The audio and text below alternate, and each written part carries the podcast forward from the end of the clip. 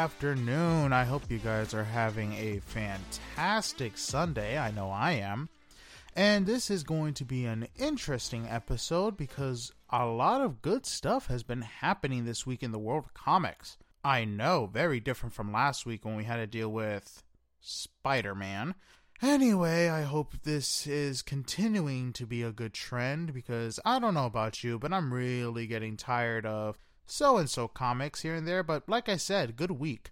Anyway, speaking of which, we're going to go ahead and dive right in and talk about AXE issue number 5. Like many people, I was actually very surprised that issue number 5 came out about a week after issue number 4. Or was it two weeks? I think it was a week. Anyway, this starts off with a banger. Honestly, this entire issue was fantastic. I mean, now this comic starts off a lot better than the previous comic, which honestly I felt was really rushed, especially when it came to uh, how they ended Uranos.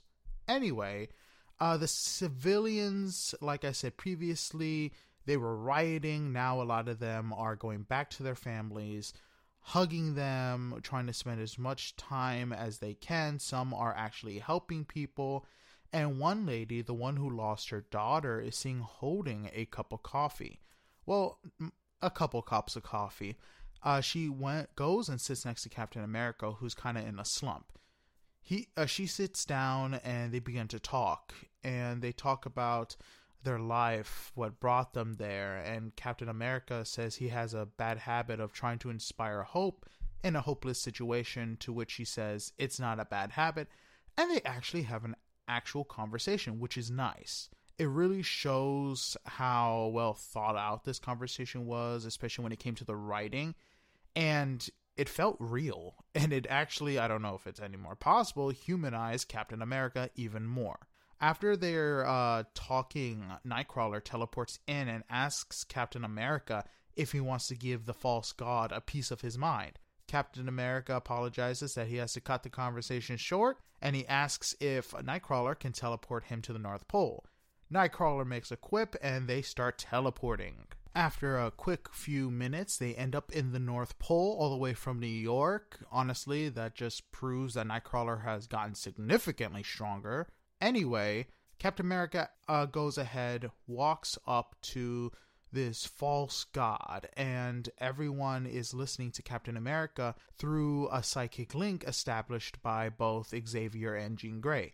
He tells everyone that they are Avengers now and they need to fight. And he basically points out that the god is false into demeaning them. And he says to the world, avenge him as the celestial blasts both of Nightcrawler and Captain America, killing them. Nightcrawler, of course, being a mutant, gets resurrected and asks if the plan worked, and they said yes. Everyone begins to prepare for battle. The Eternals mention that they cannot fight the Eternal directly unless they're under the control of someone, and Destiny basically comes up with a plan that she says is their only salvation. They begin to attack with Phoenix, Starbrand, Iron Man, the Fantastic Four, Spider Man, and a bunch of other heroes to fight this thing. They also used the hexes that were under Uranos' control against the Celestial. Now, this is interesting. The Celestial comments that these things were made to fight against someone like him, but he comments that he is unlike any prey they have ever faced and begins destroying the hexes, winning. Now, of course, this was a distraction made by the heroes to launch their strongest attacks from his side without him basically knowing. Now, while they're attacking, this gives Thor the opportunity to swing his hammer and do some actual damage. Because who's better to fight a god than a god? The Celestial, having enough, basically kills everybody, or at least almost everybody, frying them. Mostly uh, the heroes that were killed were Thor, Captain Marvel, Jean Grey, Phoenix, Wolverine, and a lot more heroes. Iron Man basically gets super scared and flies away because there's nothing really much he can do and escapes. The Celestial notes that there are still some alive Nightcrawler, Phastos, Mr. Sinister, Exodius, Circe, and Jack of Knives are all alive and with others and have a small amount of resurrection eggs, which they use to resurrect Jean Grey, Wolverine, and a couple of others. A group of them agree that they need to act and attack the Celestial, but with more of a scalpel instead of just attacking him with a hammer, which means they have to be a lot more discreet. A group of their strongest go while the others plan an attack with the smartest of the bunch to basically come up with a plan. Once the team gets there, the ones that are supposed to be attacking the Celestial, they note that the Celestial knows that someone is there. So one of them, uh, Jack of Knives, basically uh, goes out and gets the Celestial attention. Now, uh, it's funny because Jack of Knives was one of the Eternals sent to kill uh, Hope, uh, the person responsible for the whole resurrection thing, or one of them. So, him and Wolverine have a little bit of banter where he says, I like what the uh, guys in Stars says avenge me and stab the Celestial, and he gets blasted, killing, getting killed. Uh, one thing that was very interesting is that when we go back to the others, Exodius says that they need to resurrect Scott, but Nightcrawler says that it is not Scott that they need. What they need is going to be against their culture of who they get to resurrect, and they resurrect freaking Captain America. Now, this ending is crazy, especially since this means they had the power to resurrect humans all along, but said nothing. Now, this is going to be continued in AXE Avengers issue 1, and this should be a very interesting comic because if they're able to resurrect Captain America, that means they're basically been holding out on the world and if this gets out will cause a lot of nations to be even angrier at Krakoa for basically lying to them. And I have no idea how this is going to affect freaking Xavier who's basically been, I don't know, want to say evil, but very malicious these past couple years with the nation, with him being able to walk, and him being completely different than where he was before. So who knows what's going to happen? But with this truth, oh, I can't wait. I was uh, talking to a couple people saying that the one person who'd probably go after them to resurrect somebody is Punisher because in his recent run, Punisher was able to resurrect his wife, but not his kids, just because they weren't alive long enough more than they've been dead. So basically, they were too young and they can't resurrect someone that young. So who knows? I can't wait to see what happens and what this means for after the event. Continuing with Marvel, we're going to be talking about Iron Cat issue number three. Now, this comic leaves off with both Stark and Felicia on the boat, and Felicia's ex uh, Tamara stops, causing the boat to shake. Tony reveals that all the guests are LMD robots and have weapons aimed at her, but Tamara reveals that Madam Menace, aka Sunset Bain, an evil AI, has infiltrated his network and has controls over his LMD robots. And this is what makes it funnier she was uh, before she became an AI, Tony's ex, which he comments that his ex is also trying to kill him with super science. He has trouble taking down his robots because he specifically made them to take down an iron suit. So this kind of uh, turned the tables on him. Felicia says she has a plan, but asks Tony not to get mad. He reluctantly agrees. She reveals that she had her men break into his factory and make her another suit. He is mad, but he's too busy beating the LMDs and taking out his anger at them. Uh, Felicia and Tamara fight, and Tony, after beating the LMDs, warns Tamara that he will blow a hole in her chest if she doesn't surrender. Madame Menace says he will do it and convinces her to free her from her prison. Uh, she helps, and when after she does, she reveals that she's going to put Tamara's revenge plan on hold to destroy the world. Now, that's where the comic ends, and this was another fun comic and just hilarious to see how Felicia has gotten the edge up on Iron Man once again. And the chemistry between Tony and Felicia is amazing. Now, I can't wait to re- read issues number four and five, but I feel like going with the whole, oh, the world is about to end thing was kind of lazy, but then again, they might have a plan. I've been enjoying the run so far, so gonna give it a chance. Really gonna give it a chance here. But uh, that's it for Marvel, so we're going to jump on to DC. Now, this is going to be talking about DCeased War of the Undead Gods, issue number two. Now, I've been waiting for this comic for about a month because Like I said before, I love this series and love how dark it can get. Now, speaking of which, let's go ahead and jump in. So, Mr. Miracle and Barda go to New Genesis to pick up their son, who was left in the care of the new gods. When they reach there, they see that everything has been destroyed and they see a black boom tube. Barda attempts to go in to see about saving her son, but is stopped by the Black Racer, aka the death god of speedsters.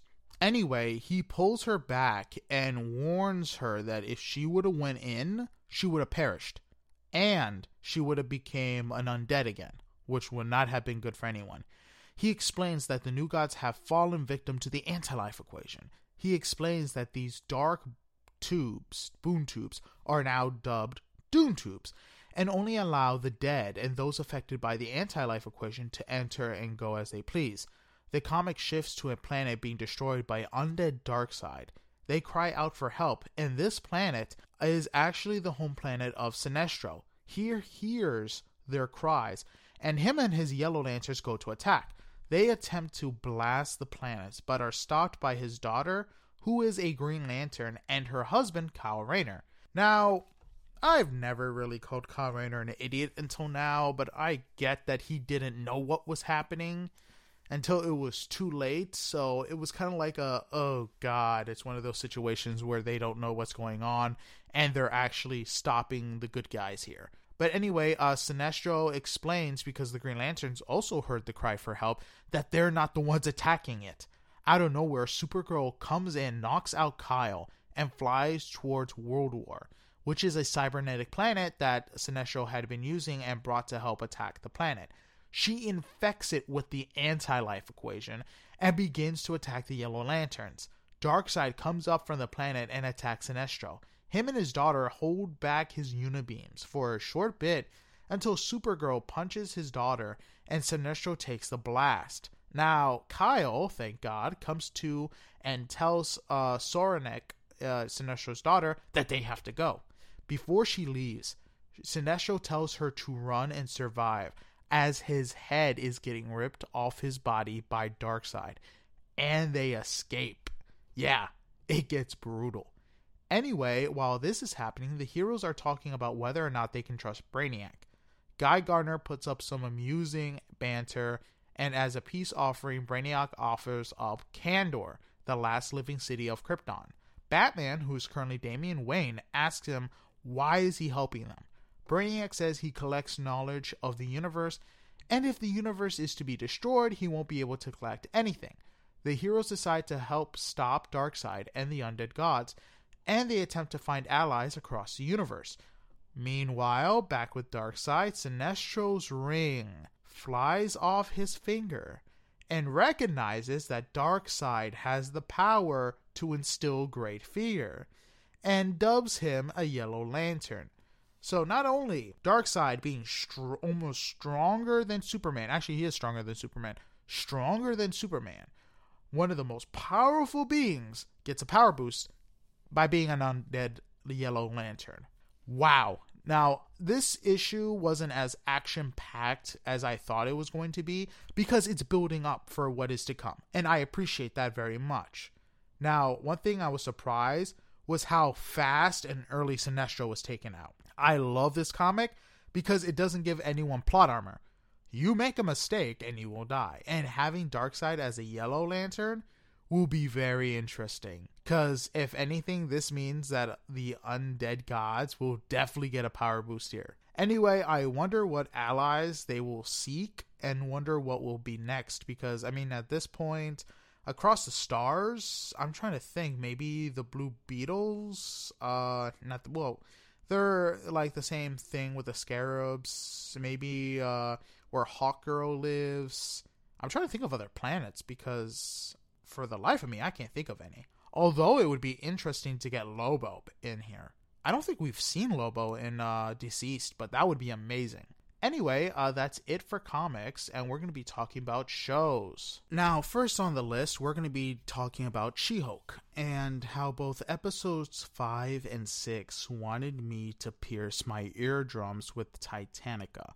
I think that's her name, but anyway, I haven't really seen her in the comics to really make an opinion on if they changed her character or not, but her voice is absolutely annoying. Like, really, really annoying.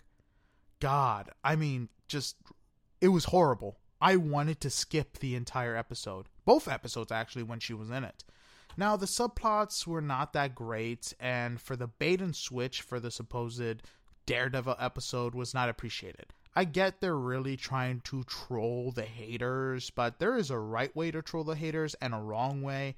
And this really feels like the wrong way because everyone else is getting dragged into it. And it's just like, why are we getting tortured with this?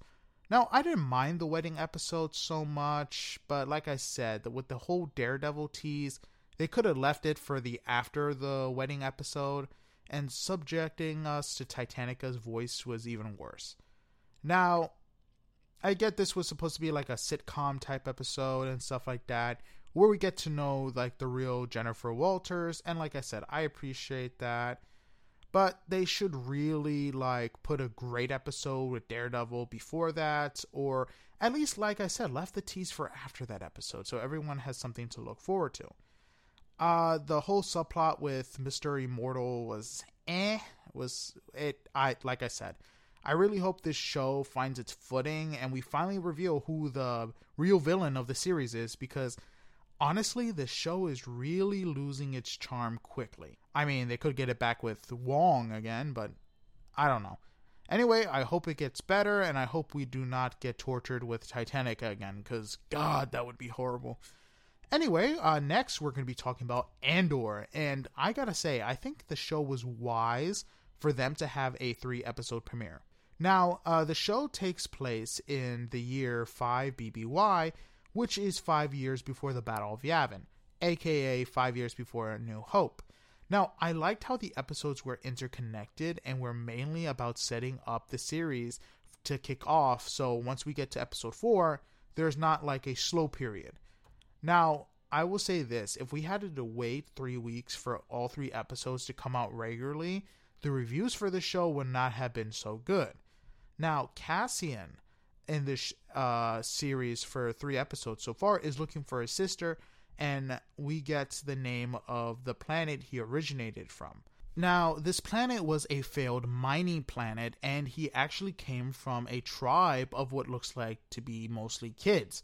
Now, I don't know why uh, his tribe was mostly kids, no idea, but anyway, during these flashbacks, we see that a Republic ship fell down to the planet, and when the group of warrior kids went to explore it, one of them was killed by a survivor. They ended up killing the survivor, and Cassian goes into the ship to basically explore it and see if he can take revenge. Two pirates uh, come in, find him, and one of them is the woman we see in the show, the older woman. And this episode, she's a lot younger because, of course, it's a flashback they basically knock him out and take him with them because once the Republic comes, they will destroy the people for killing uh, the Republic crews and the officer that they had killed, and that they're going to be looking for someone to blame. So this is interesting for his backstory because it kind of shows you how the corruption was early on, or the supposed corruption. Now, what was happening with the tribes and the kids on the planet, especially since a lot of things were said to be toxic? No idea. I'm curious to see what became of a lot of these kids and wonder if he's actually going to find his sister. Now, one thing I will say is this episode did a fantastic job with going back and forth between the flashbacks and basically present day. Now, of course, in present day, he basically looking for his sister, ends up killing two guards, and just lets a whole thing loose of a downward spiral as the guards from the planet try to find him. One thing I loved was how their superior told them to drop it because he didn't want the Empire to get involved since they had the review. Now, I find it funny because it's kind of like uh, similar to how people don't want to admit that stuff is going on, especially if it's like a city thing, because state will get involved. And when states get involved, like everything gets cut. Now, I love the fact that it went from being uh, two dead guards in the first episode to almost like 12 or 11 at the end of episode 3. Now, I'm wondering how this will set up everything else because once that uh, officer goes back to his original planet, his superior is going to notice a lot more dead bodies. And I'm wondering if we're going to see an Inquisitor show up or Tarkin or one of the higher ups in the Empire just berate them and cause for a scene or a public example. Who knows? I'm excited for it and I'm excited to see where Andor goes. And I honestly can't wait for episode 4. Anyway, uh, that's it for Andor. We're going to be talking about House of Dragon episode 5. Now, this episode was frustrating. Very, very frustrating for many reasons. Now, of course, the beginning was amazing. Daemon, as always, being unpredictable, kills his wife. And it was nuts how she basically just died. Like, he beat her to death with a freaking rock after I want to say he caused the horse to paralyze her for a minute. But it was crazy. And I loved how she basically turned her into a stepping stone. And everyone was like, oh my god, that was the fastest introduction we've ever seen. And it might be in Game of Thrones history. Anyway, uh, Laenor Velaryon, who's also sleeping with his guard and turns out to be gay, uh, is basically happy with the agreements that him and Rhaenyra come up with because the fact that they both want to date who they want to date and be with whoever they want to be with and are just going to stay together for the public. Now, I will say this the Queen Not to Be is very worried for her son, and for good reason because of all the knives that will be pointed at him. Now, I will say this one thing that surprised me and it was sad to see was Sir Christian and how he poured his heart out to Rhaenyra and offered to run away together to be together for love. And Rhaenyra basically told him that she cannot because of his, or not his, her responsibility. Now, I was really sad to see his heart broken, but then that sadness turned to anger and frustration in the next scenes because of what happened next. Now, Alicent, who was very sad to see her father go, is basically rattling her brain about whether or not it was right to trust Rhaenyra about what she said about not uh, sleeping with anybody.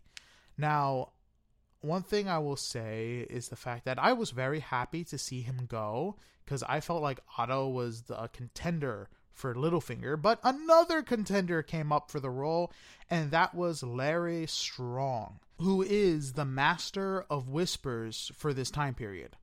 Anyway, I found it very interesting how easily he got into Alicent's ear about Rhaenyra and about the tea. She decides to question uh, Sir Christian, and she played the frickin' pronoun game and got him to confess.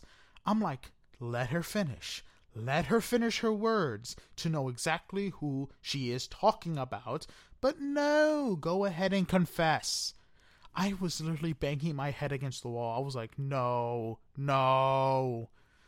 Oh, God. I mean, out of everybody, Sir Christian was the one to screw everything up. I think this is the only time I actually wanted to shoot him.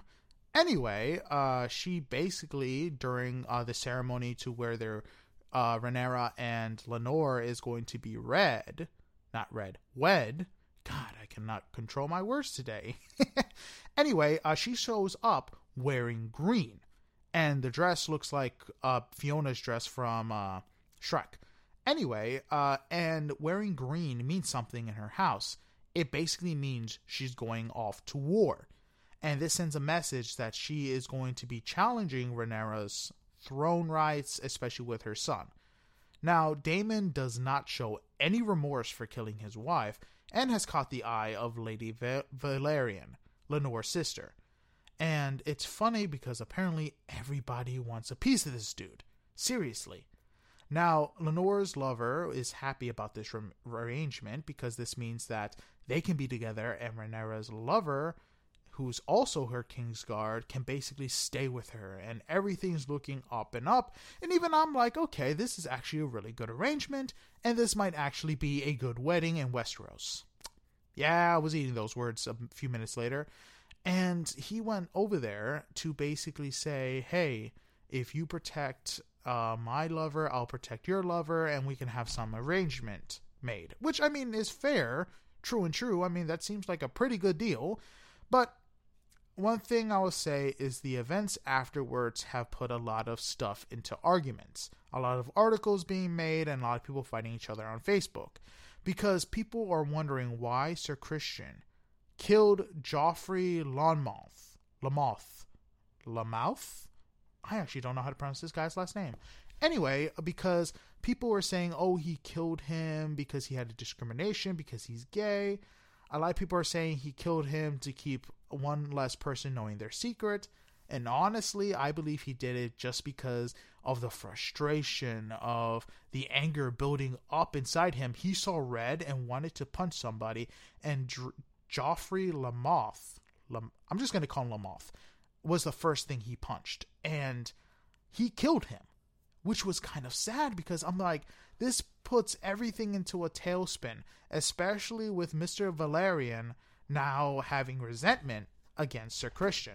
Now, Sir Christian was in the end credit where they were showing what's next, and the next episode is going to be a 10 year jump.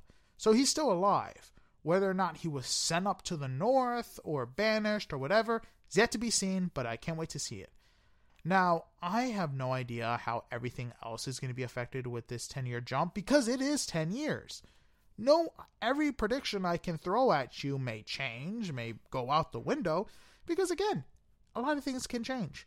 Now, I will say this is I've seen a few articles mention that uh, this show had fell into the trope of killing gay characters and making them have an unhappy ending.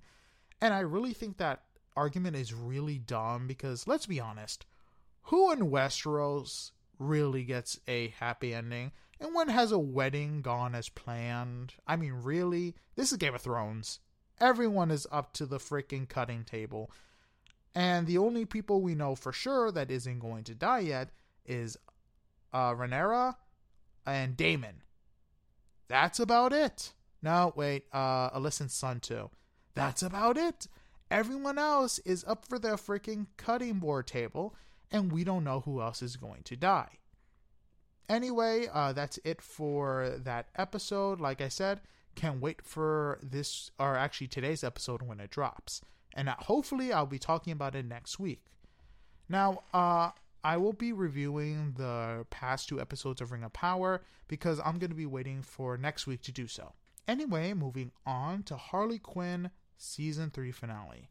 And I gotta say, I was very disappointed in this finale. I was expecting a lot more, and honestly didn't feel like a finale at all. It felt rushed. The previous episode, Ivy basically taking over everything, was a great episode. But this one really felt weak, and with Harley joining the Bat family after Batman is arrested for tax evasion, is just eh. I just really hope the next season is much, much better. Now, uh, moving on, I'm going to be talking about the Loki season 2 trailer. Now, in the trailer, Loki talks about how he's seemingly getting being pulled back through time, and he has seen terrible things, including a war to come. Now, he goes ahead and works with the TVA again, but at this point, I don't know if he's working for the TVA he's worked with before or the new one that he accidentally got into the new dimension in after Sylvie pushed him in and he was like, "Oh my god, this is happening." And Owen Wilson's character was like, "Who are you?" No idea if it's going to be that uh, those group or the previous group he worked with. Anyway, uh, one thing that's interesting is we did get a glimpse of Sylvie and a bunch of statues of Kang, and I believe Kang will be the heavy feature in the season, and we'll get a lot of the background on him and what's been happening, especially since Kang the Conqueror is supposed to make a big appearance in uh, Ant Man Quantumania. And this will most likely lead to the upcoming Avengers movie, especially since he's talking about a war coming. Now, from my understanding, Phase 5 will be a lot more structured in setting up what is to come, and I'm excited about it. I'm very excited about it. Now, I really didn't see Henry Cavill in this trailer, and I'm wondering if they're saving him for the second trailer or something else to come, or they're making it a surprise. Either way, I'm excited for it and can't wait to see how far the MCU will go, especially with Secret Wars coming. Anyway, uh, that's it for TV shows. We're going to be jumping right into movies. Now, the teaser for the new Hellraiser movie was released, and I see a lot of people complaining about how they switched the gender for Pinhead. Now, I was one of these people until someone in the comments brought up that this was actually stated in the book that the gender for Pinhead was never revealed. And they actually quoted the book. Now, going off this, this was very interesting because I had always assumed that Pinhead in both the book and the movie was male. Now, I'm just going off of this because they based the movie on the book. So I figured, okay, so he's a dude in the movie, so he's a dude in the book. But in the actual book that was quoted, and I actually looked this up, he's described to have a high pitched female voice, but it they couldn't determine whether the guy was a dude or not. Especially with a bunch of pins, he basically had a unisex uh, face. Now, this is interesting because this means the new movie isn't gender swapping anything. That they're making it their own interpretation because the book never really states the gender of Pinhead. Now, this actually is pretty cool because it kind of puts the lid on the whole gender swap thing. Is he di- is this Pinhead different from the movies? Yeah, because this is taking the interpretation of the original book. So, I'm actually excited for this movie now and I'll actually give it a chance. And I really hope that this movie brings it justice. Now, will this Pinhead be as cool as the original? Who knows? Probably not. I mean, the dude's voice was like really deep and was really scary. So, kind of hard to do that with a female voice, and especially from what we saw for the trailer, but who knows? I'm excited to see what's next. Now, a trailer that I was not expecting, and I was very surprised to see this man back, is M. Night Shyamalan's new movie, Knock at the Cabin. Now, this actually seems like a good movie and is starring Rupert Grint, aka Ron Weasley, and Dave Bautista. Now, this is also based off another story like Old was, but from the trailer, the dialogue actually seems human and not robotic. I remember seeing Old, I'm like, who talks like this? What is this dialogue? I mean, heck, Split wasn't this bad, and Glass wasn't this bad. Okay, maybe Glass's dialogue, but I mean, they were in like a setting which it made sense, not kids talking like they were robotic. Anyway, uh, the trailer depicts a gay couple with their adopted daughter and how they're vacationing in a cabin when strangers break in, tie them up, and tell them that the world is going to end unless they make a sacrifice. Now, the story already has me hooked. I'm curious to see what happens, and I'm really hoping that this is another split and not another happening. Because if this turns out to be another happening, I'm gonna really feel angry because when it comes to M. Night Shyamalan, it's basically a shot in the dark. It's either going to be really good, eh, or really bad.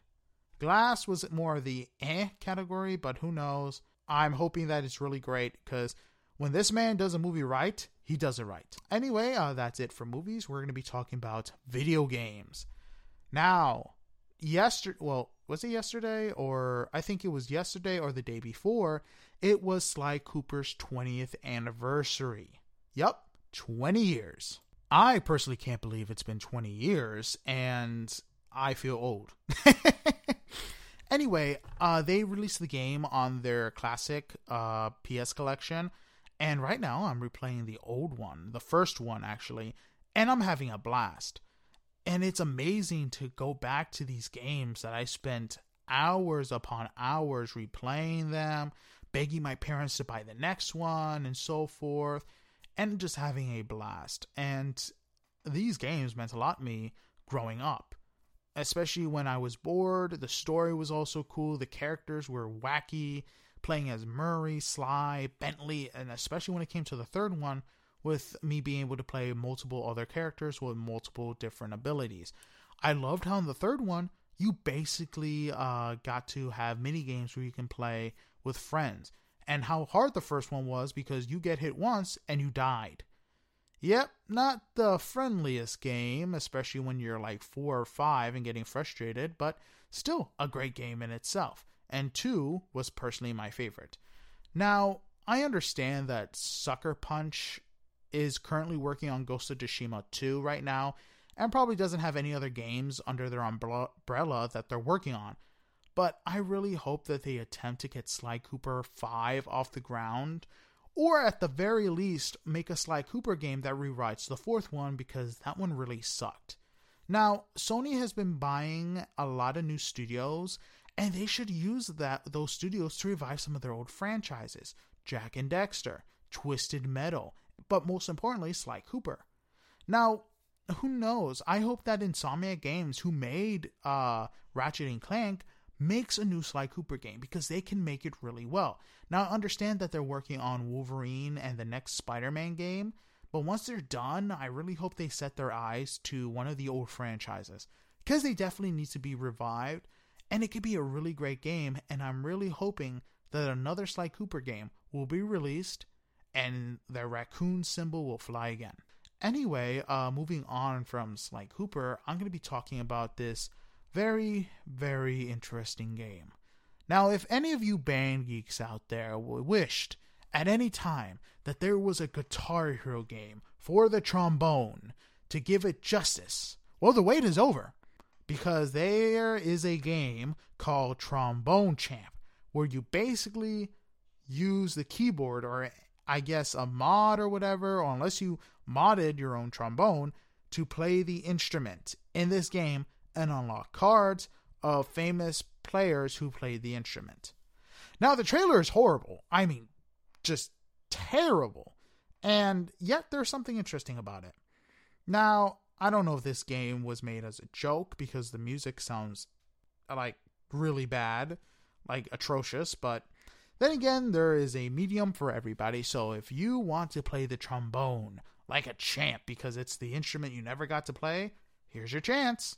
Who knows? Maybe they'll release like a, a, tr- a toy trombone or a playable trombone for the game. I doubt it, but who knows? I've been wrong before.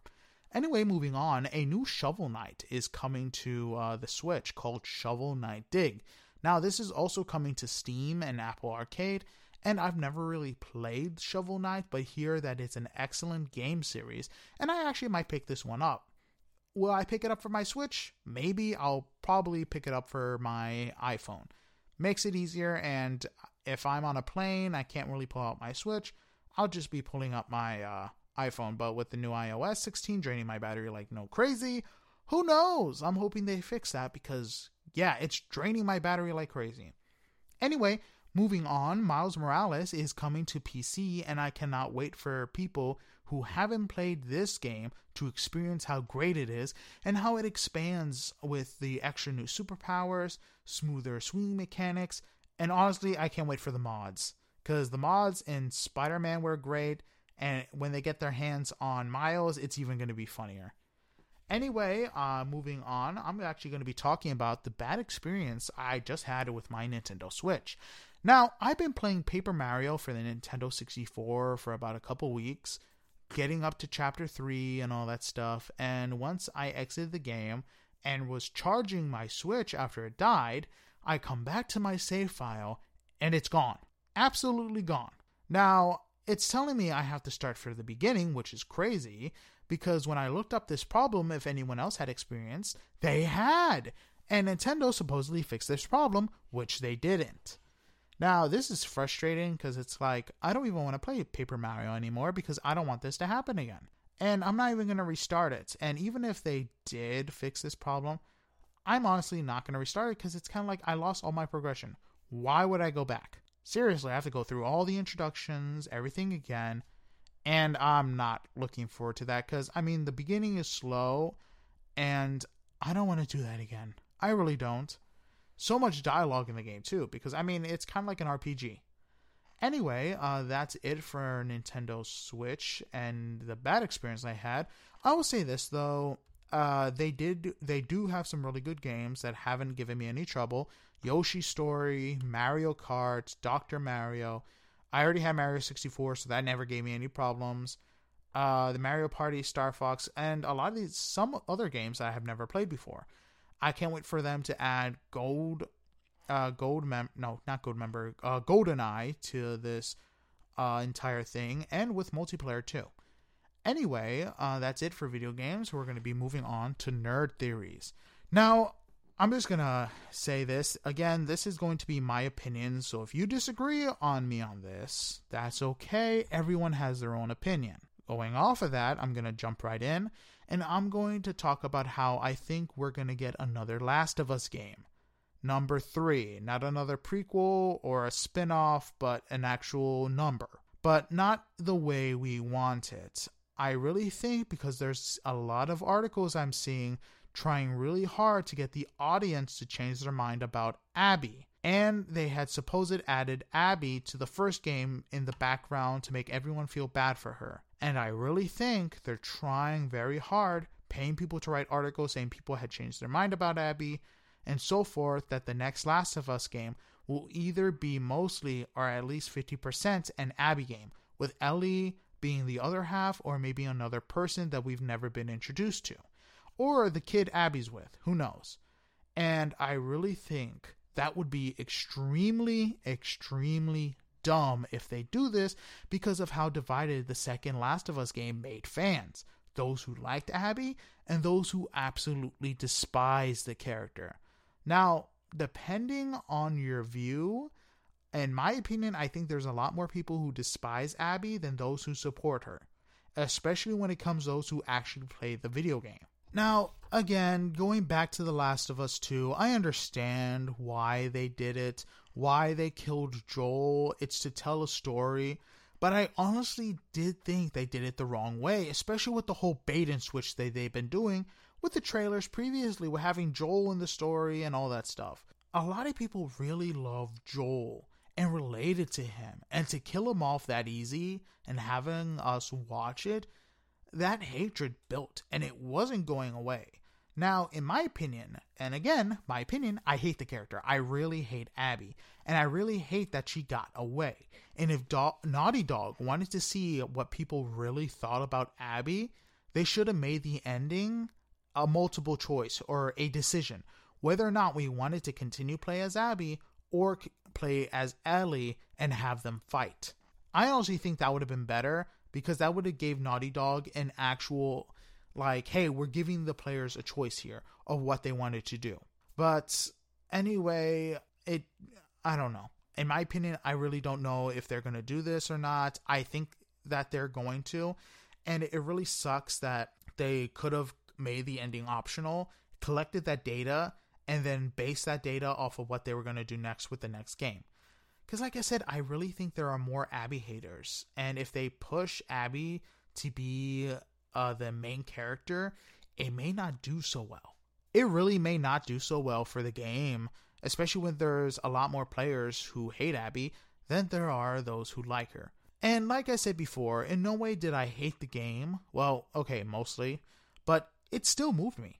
I still felt immersed to find the answers, to find out what was going to happen even the Abby parts, even though I did jump off the roof a couple of times because, again, hated her. But honestly, her campaign was not that bad either. It did feel dry, and a lot of things that I saw and I hated was a lot of critics who had general like criticism for the game, uh, constructive criticism, basically were overlooked for the amount of hatred steamed from this game and the amount of Abby haters. Now, when it came to the her gameplay, it legit felt like it was dry. It didn't carry any weight. I really didn't connect with a lot of these characters in any way, and it felt rushed. Well, I mean, as rushed as you can put a game that is making you play as a character that basically killed a fan favorite. Anyway, I really want to be wrong about there being a Last of Us 3 game and it being an Abby game, but like I said, with all the articles I'm seeing, I don't know. And I'm really on the edge on whether or not I will buy it. If it's an Abby story, I really don't think I'm going to buy it unless it continues Ellie's story. I really want an another Ellie game, but a standalone game or at least being an Ellie story in itself. No Abby and none of that. But who knows? If it if it's to be, it's to be. If it's not, well, we'll see how those sales go. Anyway, uh, moving on. Now, going back to another thing, and again, this is my opinion, is with Sony doing a 20 year anniversary for Sly Cooper, I believe they're testing the grounds for the community to see if Sly Cooper still has any fans out there.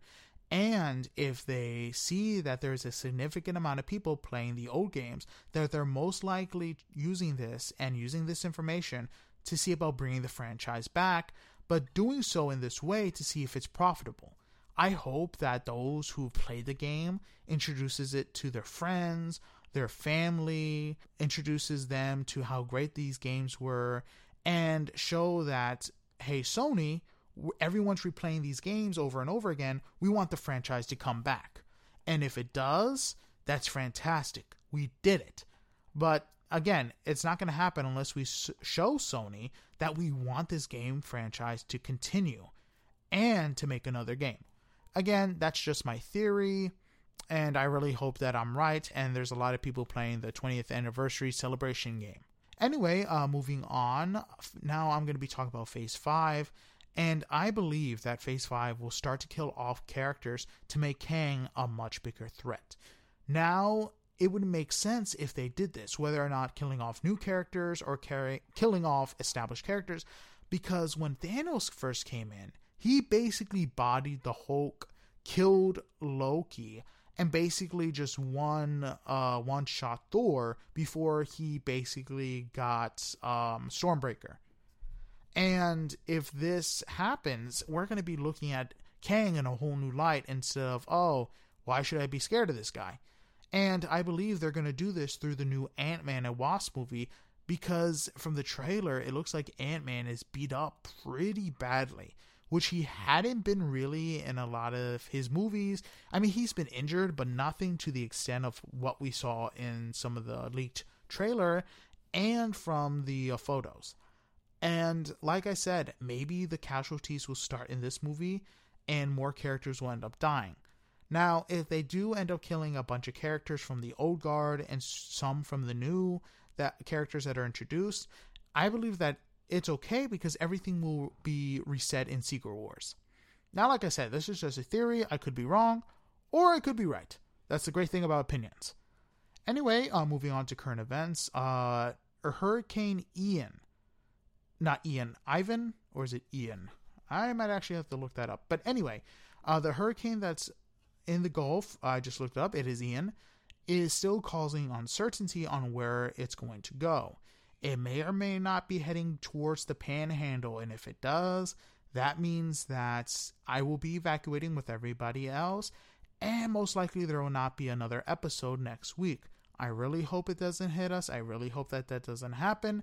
But if it does and you don't see an episode from me next week, you know why. Again, I hopefully everything will be okay and to get updated, I will definitely want people to follow up with me on TikTok. And if those of you who haven't been following me on TikTok, please do. My TikTok is at Johnny Fuent. That is it. J O H N N Y F U E N T. That is my TikTok. You will see the same logo on my podcast on there. So please like, subscribe, and follow, and I'll keep you guys updated through there. Anyway, uh, as of today's episode, my birthday will actually be tomorrow. And I'm excited to see what this new year holds for me, especially with me waiting to hear back from law schools and to see if I got accepted. Hopefully, I do and start my next journey of my life, or if I'm not, I always have a plan B. Well, anyway, I'm grateful that I have the opportunity to do this show and can't wait to keep on doing it and make it bigger. Well, uh, that's it for today's episode. I'll see you guys hopefully next week. And again, we'll keep you guys updated on my TikTok. Anyway, sayonara, see you later, and you guys have a blessed day. Goodbye.